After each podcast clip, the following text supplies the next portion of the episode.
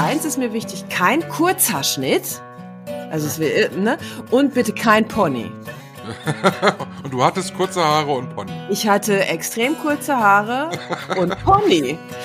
Ich habe zum Beispiel oft gehört, na, mit dem Wirbel geht das nicht. Ja, das, das kenne ich tatsächlich auch. Sollen wir heute nicht mehr shoppen gehen? Wollen wir mal ganz verrückt sein?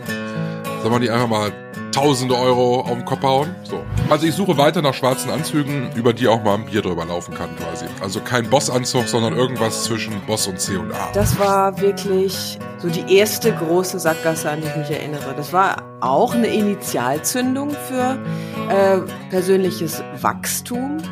Privat bin ich, da scheint mir ja seit der Hochzeit schon die Sonne aus dem Arsch. Das war ja der große Jackpot, der sich genau nach der Krise mit diesem Studium aufgebaut